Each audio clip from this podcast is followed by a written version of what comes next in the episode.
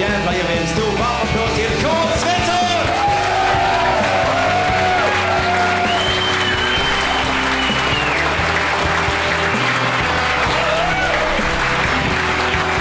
Tack! Tack. Hallå bögar! Klassisk K. Klassisk K. Också en liten politisk handling, eller hur? Säga bögar så ta tillbaks ordet bög. Från bögarna. Nu har de haft det länge nog, eller hur? Det var vi som kom på det. Fan vad jag hatar bögar som säger vi har tagit tillbaks ordet bög. Ni har tagit det! Jag som är petig så med hur man uttrycker sig också. Det är samma sak med blattarna va? Ni har inte tagit tillbaka ordet blatte. Ja, nu är det inga av er här. Men...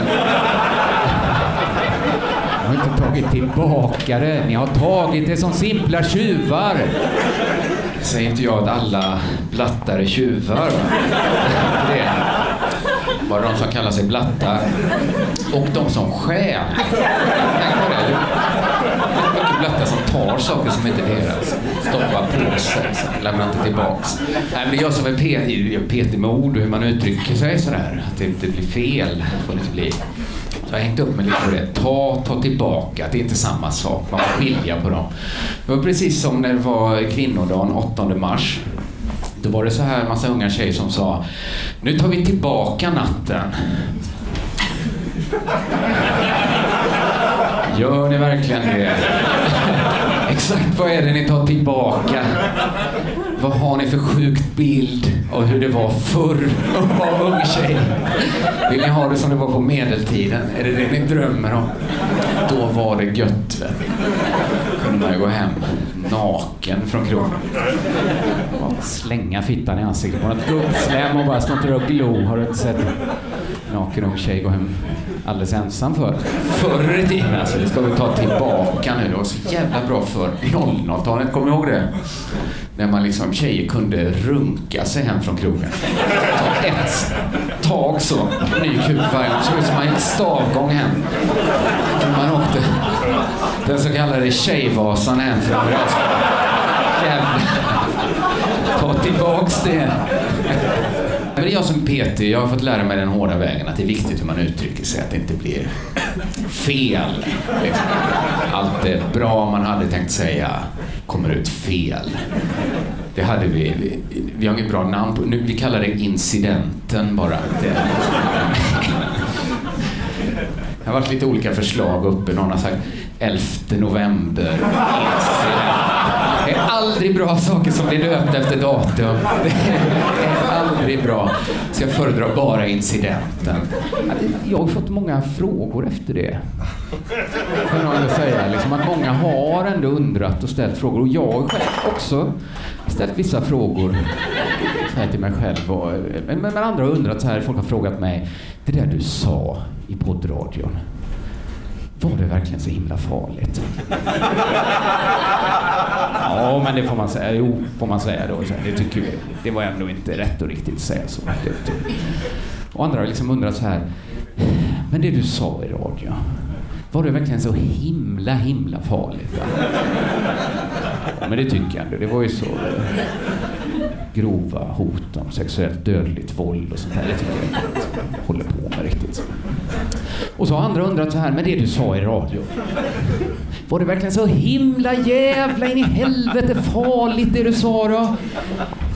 Nej, kan man säga. Så, farligt var det inte. Det var, nej det är att ta i alltså. Det var så himla farligt. Det var någonstans där mittemellan, liksom jättedumt och oförlåtligt. Det var liksom inte mycket värre. Alltså. Det var på rätt sida gräns. Om det är en gräns så oförlåtet trampar jag inte över den igen. Det är viktigt så när man är komiker, att man ska veta var gränsen går. Touchade gränsen där. Nästan så det var oförlåtligt. Tacka min lyckliga stjärna för att jag gjorde något riktigt jävla illa. Men nu, nu, nu är det som det är. Nu står jag anklagad. Och det värsta, det värsta med det, det är att de som anklagar mig De har så jävla bra case.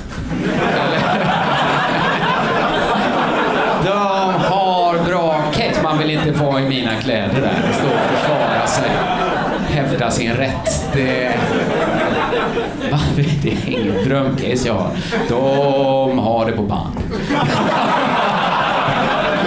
Det har de. har det på band. Det är liksom ovanligt när man jobbar med humor och sånt där för det är ju svinlätt att försvara humor.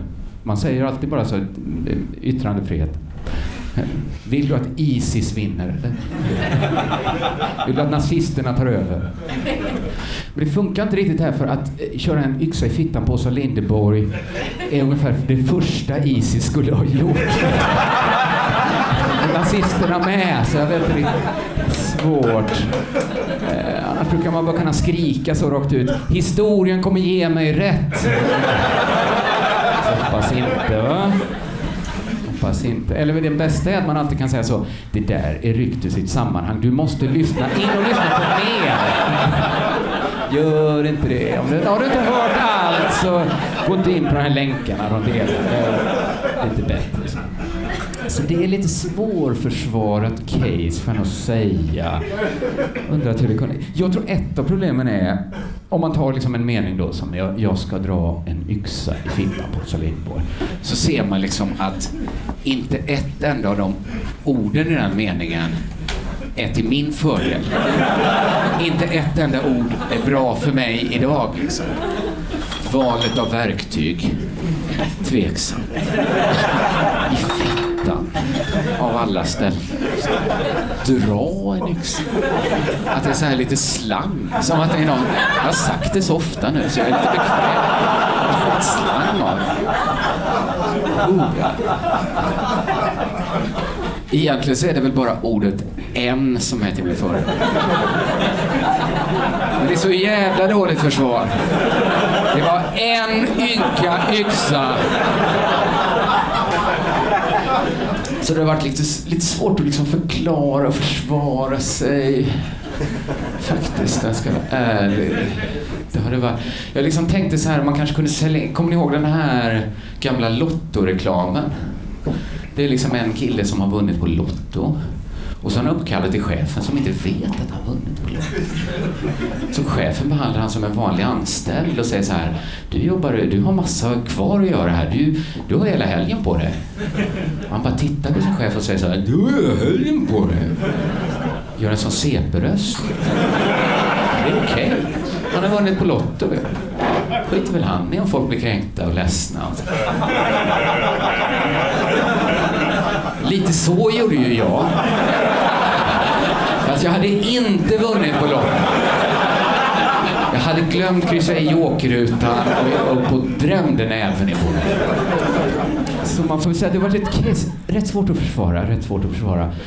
Rätt svårt att förklara också om jag ska vara helt ärlig.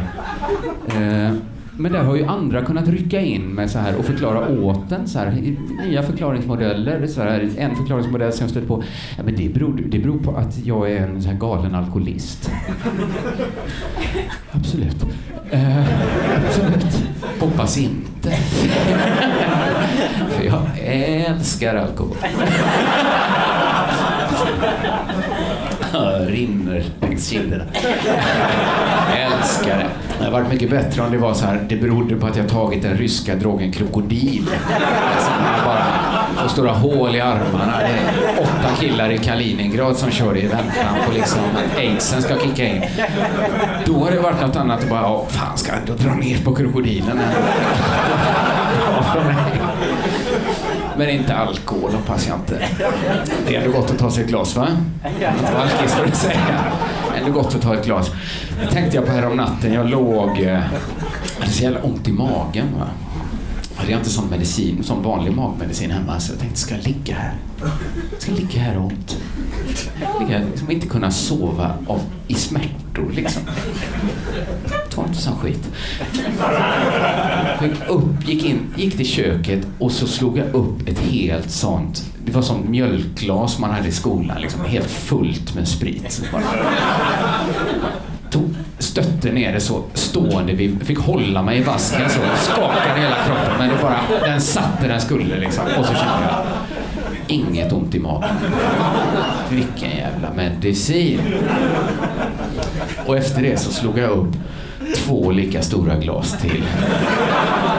Och drack liggandes i sängen. Så jävla fest där bredvid min gravida fru som bara låg och sov och inte fattade liksom hur jävla mysigt jag hade det där. Var inte den bästa festen jag varit på, var inte den sämsta heller. Helt okej okay fest. Liksom. Laura kände jag kan fortsätta, nu ser jag inte taket längre. Nu går luften ihop här framför mig. Huffa, huffa. Och så tänkte jag att, och här går inte gränsen. Det var skönt att få säga till sig själv att det här ser illa ut från utsidan. Om man liksom kollar med de glasögonen. Men insidan vet att där går inte gränsen. Det kan bli fler glas. Det är inget som stoppar mig. Det är inget som stoppar. Och så tänkte jag så här. Men var går gränsen? Om inte gränsen går här? Någonstans går väl gränsen? Och så låg jag där och tänkte, var går gränsen? Och så kom jag på, ja men gränsen går, ja den går vid att ha en sån här tom plastdunk, fem liters inslängt så under sängen. En sån bekvämlighetsdunk om man inte orkar gå på toaletten. Man istället bara hivar sig upp så i framstupa sidoläge och tömmer sig. Det gör inte jag. Där går fan med gräns. Där går väl fan en gräns. Jag har väl råd att köpa en dunk och det hade inte tagit någon plats liksom. Men där går banne med en gräns. Det är en sån ologisk gräns, godtycklig, man kan inte förklara. Men den finns där och den ska fan respekteras. Jag vill inte vara en sån kille. Jag tror det är det. Jag inte, när jag tänker en sån kille som sitter ensam på natten och pissar i en dunk. Jag vill inte vara en sån kille. Jag har en sån kille i mig jättemycket. Pratar med mig hela tiden och säger skaffa en dunk. Det behöver inte vara äckligt att ha en dunk och kissa. Du kissar i toaletten. Tror du det är helt annorlunda att kissa i en dunk? Du ut på morgonen, diskar ut snabbt, snackar inte med dig. Fan, inte Nej, säger du. Där går gränsen. ska inte ha någon jävla äcklig kissdunk. Det behöver inte, inte vara äckligt. Det, det är inte det, det spelar ingen roll. Vi går till Pandura Hobby. Köper sådana små kakelplattor och klär in hela dunken i en fin mosaik. Nej. Folk kommer tycka det är snyggt. Det är något du köpt. Det ser egyptiskt ut. Ja, känner du någon som sagt så här att det, det, om man är liksom alkis och är full och gör liksom dumma grejer, liksom incidenter och sånt. då är det liksom, det är ingen försvar. Så får man inte försvara sig säga alltså, förlåt, jag var full. Jag hade det på känn. hade det på känn att det var ungefär så det funkar i ett rättssamhälle. Att man får inte skylla på att man var full. Man kan inte säga så. Herr domare, min klient var faktiskt full. Och sur. I kombination. Låt han gå. Låt han flyga sin kosa. Det hade blivit så konstigt rättssamhälle om man kunde gå runt med ett armborst och liksom skjuta folk så länge man hade en 7-2 i andra hand. Folk hade sagt så, vi måste få han att lägga ner ölen. Först och främst ölen. Få i han en Resorb med en kopp kaffe så vi kan gripa han. Inte är full. Det kommer han vända emot oss. Han kan bevisa att han var full. Sen är det någon som säger så här att eh, det gör det liksom bara värre om man är full och gör liksom incidenter. Det, det gör allt mycket värre. För att när man är full, då kommer ens rätta jag fram. Då, liksom, då vässar vargen sina klor. Då, då säger man det man inte vågar annars och liksom egentligen tycker och tänker. Det är då ens rätta jag kommer fram. Och det är därför man aldrig har ångest på bakfyllan. Man vaknar och känner sig lätt. Äntligen fick jag det sagt. Det var riktigt skönt för mig.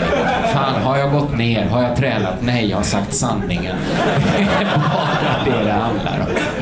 Oj, oj. Som han den här dansken som sprang in och vevade mot domaren på en fotbollsmatch. Han bara mådde som en fågel dagen efter. Mm, vad skönt det var att få det gjort. Det är bara man snackar det. Nu ska Se vad de skriver om i tidningarna här. vad Det var något att klippa ut och skicka till morsan kanske. Jag fick vara mig själv för en natt. Såna Chalmersstudenter, de vill alltid åka kundvagn. Så, ner för en backe så. Ha en GB-glassgubbe hemma liksom. Vägkorn ska man alltid ha hemma. Sno en skidstav på fyllan. Det, det är det man alltid vill.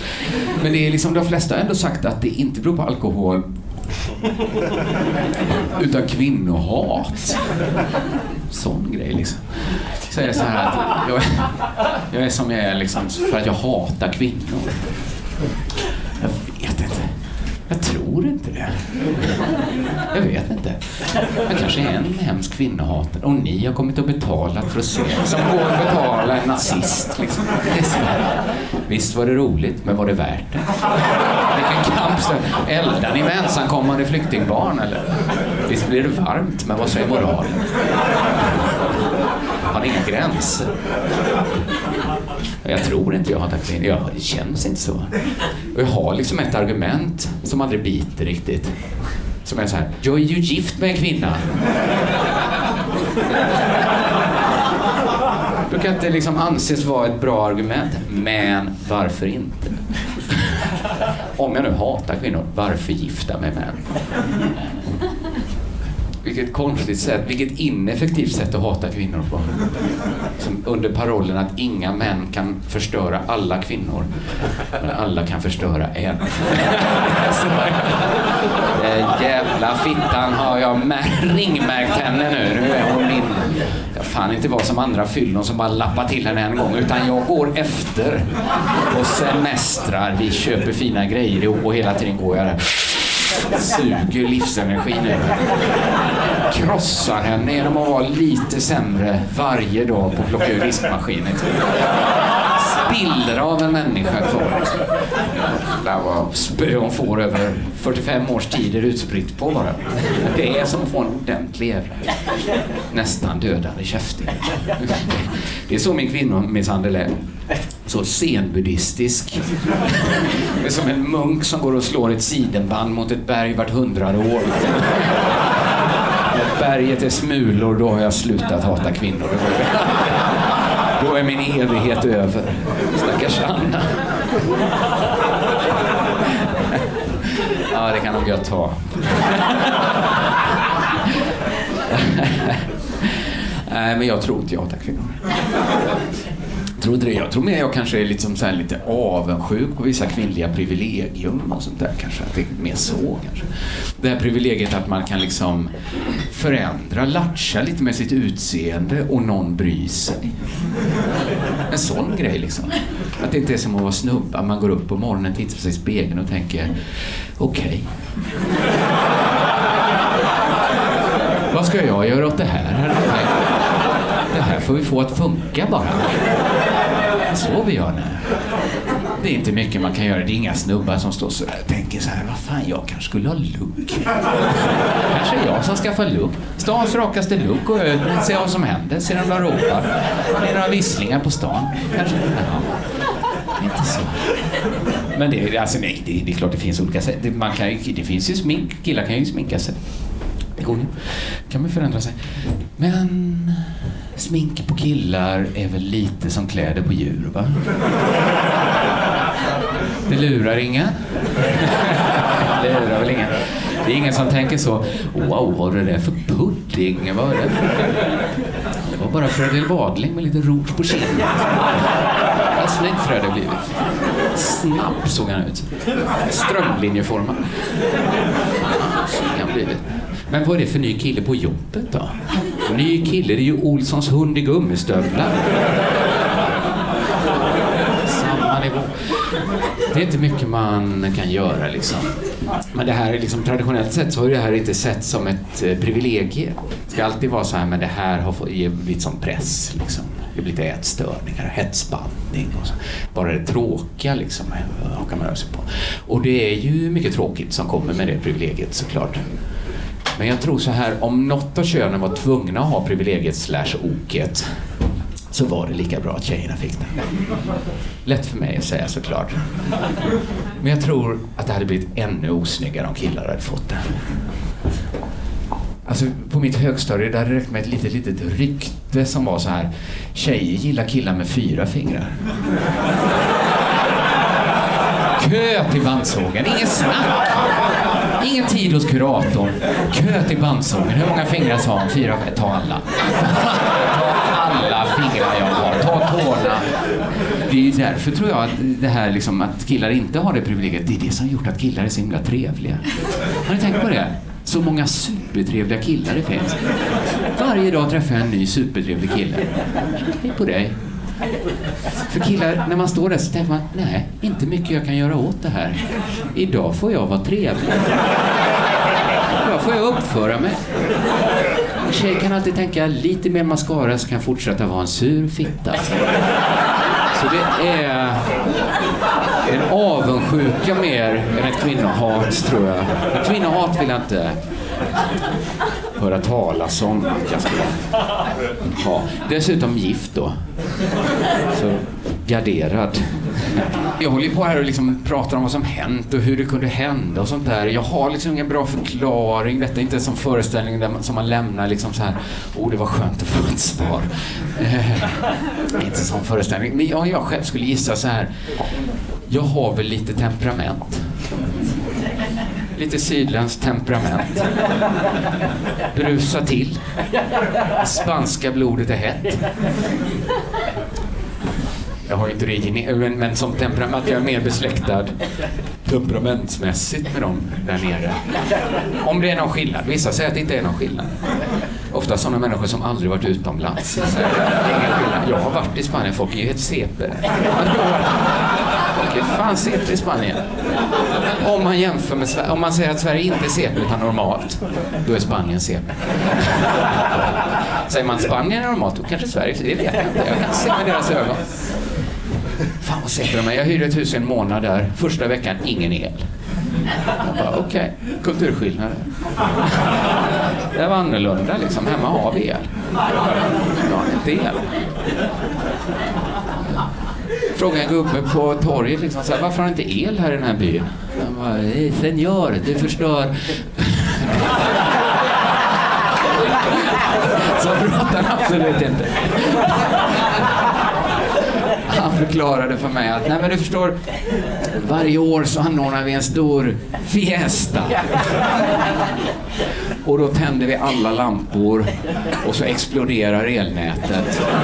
Och sen har vi ingen el på två veckor varje år. Alltså. Och det, ja, det är ju annorlunda.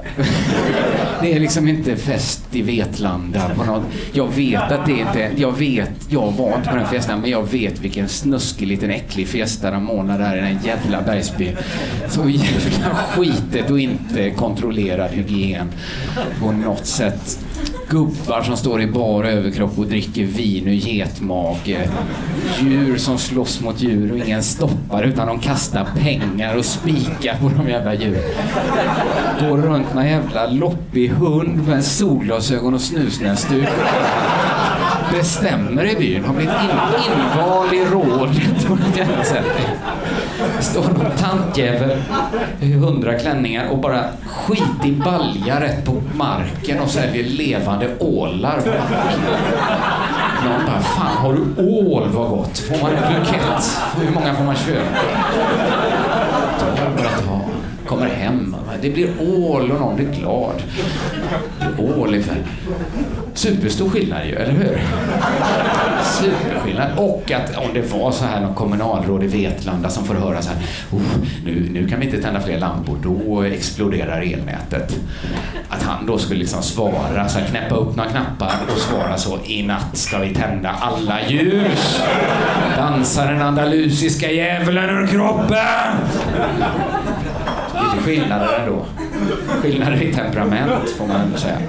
Men jag har ju, så, jag har ju jävla temperament får man ändå dokumenterat. Hetsigt temperament får man ändå säga. Det räcker nästan inte att åka liksom till Italien, Spanien. Jag måste liksom längre söderut för att hitta något temperament som matchar mitt. Liksom. Jag har ju fan så här muslimskt temperament. Eller hur? Så jävla arga de kan bli. Inte all, de flesta är ju liksom superhärliga säkert. Ja men det vet man ju. Så här, bara sitter skräddare i en jättemysig matta på väggen. Mysens pysens liksom. Dricker jättesött te bara, har det gött liksom. Äter söta kakor. Liksom. Det kan man säga liksom. De har ju lite sötare kakor. Man får, jag tar fördelarna en och en liksom närmare. Lite söta kakor får ni hålla med Det är, det är väl att ljuga för sig själv och andra. Och säga att nej, men tycker jag var normalt söt kaka. Tycker jag inte. Ren honung, skulle det vara sött? Tycker jag inte. Tycker jag inte är sött. De är man kan ta såna, man kan ta, istället för socker kan man ha sådana kakor. Och så har man, istället, har man på mjö, jättemycket mjöl och smör och grejer och bakar nya kakor. Helt normalt. Sådana kakor har jag. Vill du ha socker i te? Kan ta lite turkiskt te. Men inte för mycket, då blir det för sött. En skvätt, en droppe turkiskt te med te. Lagom sött tycker jag. Så är det vissa då som kan bli så jävla gött arga liksom, som jag kan identifiera mig med. Liksom. När man bor på hotell och ser på BBC någon god libanes som fått veta att Lars Vilks finns och man bara säger se så jävla gött arg han är. Bara så, så arg så han bara går hem och gör en docka. Så arg har jag aldrig ens blivit. Liksom att jag på ren ilska går hem och bara jävlar, fan! Knuffa ihop ett kvastskaft med fjädrar och skit och påse på, måla ett ansikte. Det är inte likt Lars Vilks alltså. säger man inte. Någon annan är upptagen med att stå och slå två stekpannor mot varandra. Så jävla arga för Lars Vilks. Den jävla ilskan kan jag känna igen. Man bara ut på torget och elda upp docka byggd av ilska. Oh, nu känns det bättre. Bygga dockor, docka av Lars Vilks. Så det liksom muslimska temperamentet har jag. Jag hade tänkt att det kanske kunde vara ett försvar att säga så ska vi med muslimskt temperament verkligen förtryckas av er. Med ert nordiskt svala temperament ska inte alla blommor få blomma. Det är inte så bra. Det är inte så bra försvar att säga att man har temperament. För det är ungefär som att säga så här, ja men att det blev som det blev, det beror ju på att jag är impulsiv och farlig därför det hände. Jag kan inte kontrollera mina impulser när jag blir arg och då blir jag farlig. Det var därför. Frågor? Men då tänker jag så här, jag är ju också svag. Så det, det underlättar ju alltihop. Att det spelar inte så stor roll om jag är impulsiv och farlig när jag är arg. För jag kan inte döda någon. Inte en vuxen. Inte en tjej som mår bra, kan jag inte Det kan jag inte. Om jag hade haft en pistol hade jag kunnat döda vem som helst, men jag har ingen pistol. Det har ju underlättat för folk att det finns pistoler. Förr var man tvungen att liksom ligga i gymma för att kunna döda någon. Nu kan man sitta på sin feta röv och knäppa dem igen. Som fjärrkontroll för mördare.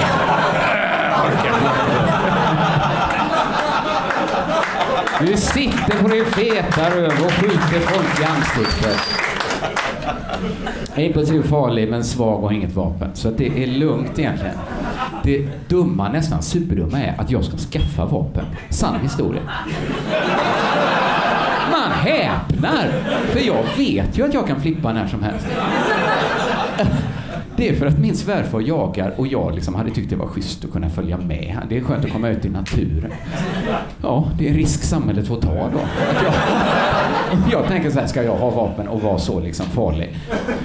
Då får jag lova mig själv, eller hur? Då får jag vara, då får jag vara supertydlig där.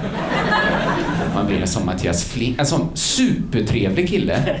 Superkille! Och så pang i statistiken en liten spike. Och sen tillbaks, superkille, super... Bästa killen på hela fängelset. Skriver ledare i fängelsebladet, hjälper de andra, superkille igen. Men det är lite spike som kan komma, som kan komma tillbaks också om man släpper ut här. Ligger den alltid i fatet sen. Uh. Ja, de vaknar, jag får ha dem inlåsta i ett skåp. Ska jag ha dem in. Ett skåp som bara går att öppna när man är glad. Fantasiskåp ska de vara i. Då är den säker. Där ska den vara. Så ska det bli. Exakt så ska det vara. Men så tänker jag det, man stoppar sig kanske. Det kanske finns en sån inbyggd spärr i en att man gör inte, man går inte hela vägen. När man liksom har geväret höjt så här och har liksom hela DNs kulturredaktion uppe. Då är det något i er som säger stopp. Och man sänker geväret. Gråter. Snyftar.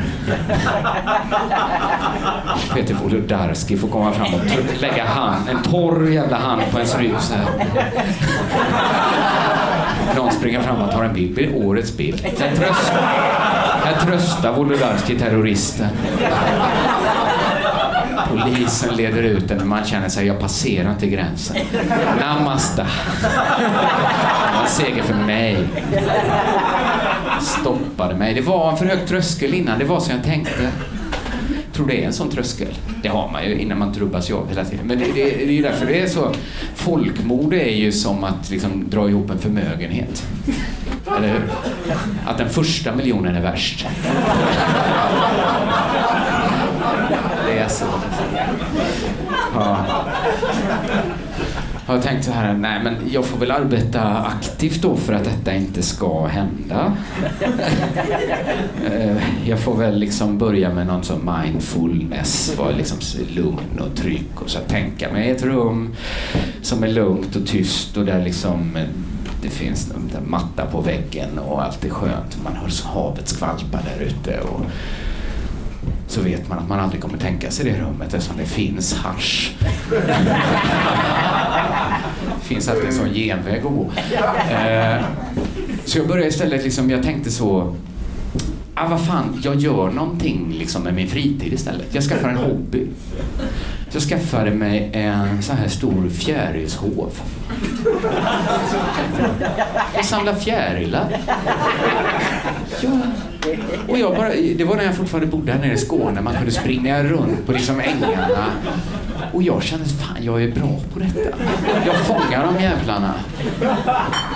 Eller det var svårt att säga liksom vad som var bra, men jag hade liksom på någon par veckor, liksom 2000 unika, inte så av olika sorter allihopa, men, men liksom ändå Liksom ett skillat ändå. Jag kände mig så, var jag ett med vinden sprang runt där. Sen var det det jävla problemet, man orkar ju inte liksom nåla upp alla och märka och sätta i fina små ramar och så.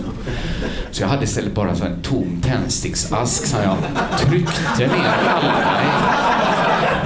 De, blev, de var så torra och gamla än det så de blev liksom bara ett mjöl ändå. Så alla gick in. Det var så jävla äckligt. Så jävla äckligt. En fjäril väger inget.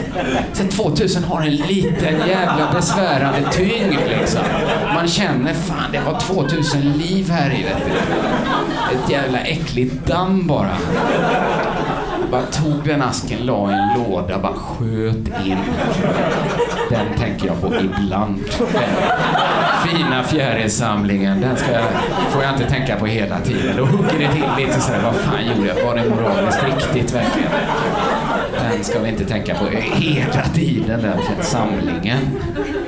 Det är jag på. Det är sån, det är sån negativ mindfulness. Att man ligger och tänker så att man har en vidrig jävla tändsticksask i en låda. Som bara ges en stor ångestklump som ligger i magen. Kan man behöva ibland. Frammana lite ångest. Inte har det för gött. Jag har ju aldrig ångest. Obsant. Det är liksom så här, jag kan se, jag, folk tänker så här, han har säkert ångest. Aldrig ångest. Jag kan se mig själv som en reflektion i ett vind, i ett skyltfönster och bara tänka så här, fan det ser ut som jag har ångest. det ser ut som det river och sliter i mig, men nej. Jag är alltid glad. Jag är nästan alltid glad. Det var för att jag kom på det för några år sedan att man behöver ju inte känna ångest. Man måste känna någonting, men man måste inte känna ångest. Man kan ta så här ångest och växla in det i matthet istället. Att när man vaknar på morgonen och känner så här, åh nej, åh nej, åh nej, ångest så kan man bara, känn inte ångest för det du gjort. Känn matthet för att du kommer göra det igen. Åh nej, det här var fan inte sista gången. Att någon frågar så här, kan du lova att du inte gör om det här? Nej, tyvärr. Och ingen är, ingen är väl mattare än jag över det, för det blir jobbigt för mig också sen. Att man istället för att liksom se sitt förgångna som någon sorts jävla eller, kyrkogård av dumma idéer så blickar man ut i framtiden istället och ser liksom berg av avskräde och avföring torna upp sig och känna matthet för det. Inte massa ångest bakåt, matthet framåt. Kavla upp, the winter is coming, gå med hoppsasteg mot det. Klättra i bergen av avskräde och avföring och känn matthet. Det enda är ju att man inte lär sig något av sina misstag då. Det lilla, ett litet aber. Man lär sig, man blir inte klokare. Det blir man inte. Men jag känner rätt ofta, jag är rätt nöjd på den nivån jag är nu. Det är inte säkert att jag skulle bli lyckligare för jag var smartare nu. Och det kanske inte är så farligt att vara lite, lite dum. På riktigt, liksom, för världen är ganska safe för dumma människor. Inget behöver uppfinnas mer nu, va? Jag har aldrig behövt uppfinna något i hela mitt liv. Aldrig behövt sätta mig och klura så att nu hade det varit gött att se TV. Det fanns TV. Nu skulle man liksom chatta, men finns internet? Finns det? Inte, jag har inte liksom varit med och uppfunnit något och inte ens om jag fick backa bandet och vara med när det uppfanns. Jag hade inte varit, jag hade inte uppfunnit då heller. Jag hade liksom inte, jag hade inte fattat bröd om det inte redan fanns. Om jag fick vara med när de uppfann bröd, jag hade stått på andra sidan. Jag hade varit de som skrek häxkonst, bränn luret, hacka askan, pissa på den, gräv ner den i skogen. Det här ska vi fan inte ha. Sån jävla skit ska vi inte ha. Ja, Och det var tur att vi dödade henne snabbt. Få sånt jävla bröd alltså. Det var riktigt tur. Jag fattar fortfarande inte bröd liksom. Jag fattar, jag fattar inte bröd. Jag har inte knäckt koden liksom hur det går så från gräs till liksom kaka drar ihop det någonstans. Jag hoppar alltid in på mjölnivå. Tidigast. Jag fattar liksom inte varför mjöl är vitt ens. Grönt gräs för gult. Där tappade jag. Där tappade ni mig. Så försökte jag kolla upp det. Så varför är mjöl vitt? Googlade. Varför är mjöl vitt? Fick inget svar. Det är inget svar. Eller någon vet. Men den biten av internet, den har de glutenintoleranta tagit. Där får vi inte säkra svar längre. Mjölfrågan äger de nu. Det var mer så, varför vitt mjöl är livsfarligt. Varför det vita giftet. Av allt som är vitt och giftigt så är det det man gör lussekatter av som är liksom det, det, det man ska passa sig för. Liksom. De tar hellre mortlar ett kilo Alvedon och så bara lite vatten på det och så på rundpinnar och så direkt över brasan. Det luktar det gott. Jävla idioter, glutenintolerant. Ja, men de gillar inte bröd! De tycker, de tycker liksom att yngre stenåldern var ett misstag. Liksom. Då kom bröd in. Det var sån jävla arabisk kultur som vi borde sagt stopp till för 10 000 år sedan. De är liksom värre, de är mycket värre än Sverigedemokrater på det, på det sättet kan man säga. Sverigedemokraterna vill ju backa bandet till 70-talet eller något sånt. De, vill, de tycker äldre stenåldern var lagom ändå där någonstans innan allt det här brödet kom. Sverigedemokrat, vad kan en sverigedemokrat göra? Sabba liksom stämningen i ett fikarum. Det är väl max. En glutenintolerant kan ju sabba en hel middag. Liksom. Sina jävla majskrokar i Tupperware så mycket gött på glutenhyllan idag. Ja, jag ska runda av här med, med liksom några van, lite varningens ord för att vara dum också kanske. För att något som händer om man är dum, det är ju liksom att man känner sig liksom eh, eh liten och dum. och liksom eh, skynda sig för att fylla i sina bildningsluckor med fördomar istället. Man tar ju det man har liksom. Eh, den, passar, den pusselbiten passar hyfsat där, då täpper vi till med den. Eh, det, det tänkte jag liksom på när jag var, jag var på turné i Norrland. Gick runt och kände mig som en idiot. Så här, fan, här kan jag inget. Det här vet jag ingenting om. Nu får alla fördomar jobba åt mig här. Vad har min kompis nu fördomarna? Vad är det jag ser? Sila informationen genom fördomarna. För fan Svensson, kom igen nu. Vad är det du ser? Ser en liten tjej stå på torget. Jaha, vad heter hon? Marja-Lis från Svartträsk. Säkert. Blind på båda ögonen sen födseln. Bästa vän med vit hermelin. Kan prata med Stopp! Är det fördomar nu? Det låter ta mig fan som fördomar om Norrland det här. Det låter inte som kunskap. Ser en farbror snedda in på ICA. Tänker så här, vad fan är det här för jävla gubbe nu då? Vad är det här för gubbe? Berätta för mig vad det är för gubbe fördomar. Han pissar sin thailändska fru i munnen. Då är det säkert? Det vet man inte. kanske bara var fördomar. De, det kanske var hennes idé liksom. Hon har tjatat och gått på, så var det hennes födelsedag och då gick han med. Titta åt ett annat håll för han var äcklad och alltihop. De kanske har ett så super mycket mysigare sätt att älska. Liksom. Det är kanske han som är lilla skeden. Vill känner sig liten sådär och hon får ligga och hålla om så. Armen rakt upp. Kanske så de löste liksom. Det, det kanske är hon som har alla stålarna. Kanske var hon som var på semester i Norrland och bara den tjocke goe ska jag ha med mig hem. Ska fan kom hem till mig till Ping Pong Islands nu så ska du mata grisarna hemma hos morsan. Jävla gött liv vi ska ha.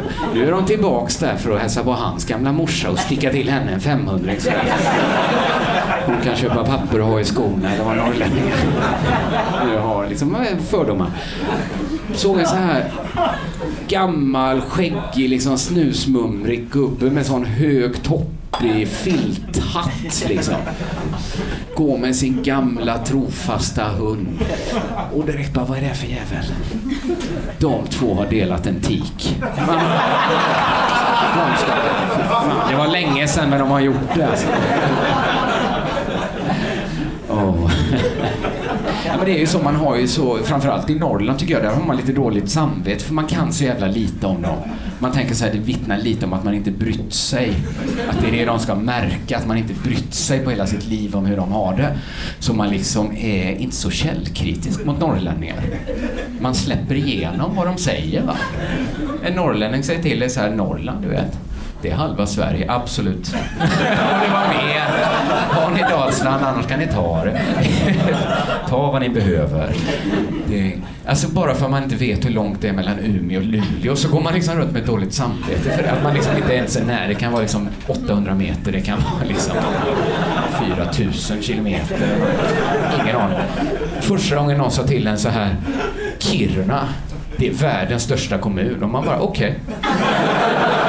Jag kan köpa detta. Denna information är ny men den låter trovärdig. Jag tar den. Så är det. Midnattssolen. Jag har aldrig sett den, bara köper den till 100 procent. Okej, okay. den går aldrig ner hos er. Tungt. Aldrig. Den var uppe hela tiden. För här går den liksom. Det är jorden som Absolut. Så var jag uppe i Norrland då och frågade kan man få se den här solen som aldrig går ner. Men nu är den nere. Det är säkert mitt fel känner jag. Jag har skrämt bort solen. Det är det sen. Oh. Och någon sa till mig så här, och renindustrin går så dåligt. Och man bara så här, oj, oj, oj, oj. Det var min eh, spontana reaktion så här, va, går det dåligt? Går det inte runt och ha ren nu? Fan konstigt. Vad fan, att gå med en sån här pinne och slå en ren på ryggen. Flock så här, två kilometer åt det hållet och sen åt något annat håll. Gå på skare har man ju hört att det ska löna sig i längden. Ren, att det, det är ju ett däggdjur. Vi borde ha EU-bidrag för det så vi har kvar. Ren är väl den grundbult på vilken vår ekonomi vilar, har jag förstått det som. Det här är överraskande nyheter du kommer och slänger i mitt ansikte. Ta några jävla rena med dig. Åker du ner till Saudiarabien och sånt där jävla grisigt land och så säger du till dem så att nu slutar ni piska era bloggare. Annars blir det inga fler sådana här sötnosar. Det var faktiskt. Tack så hemskt mycket.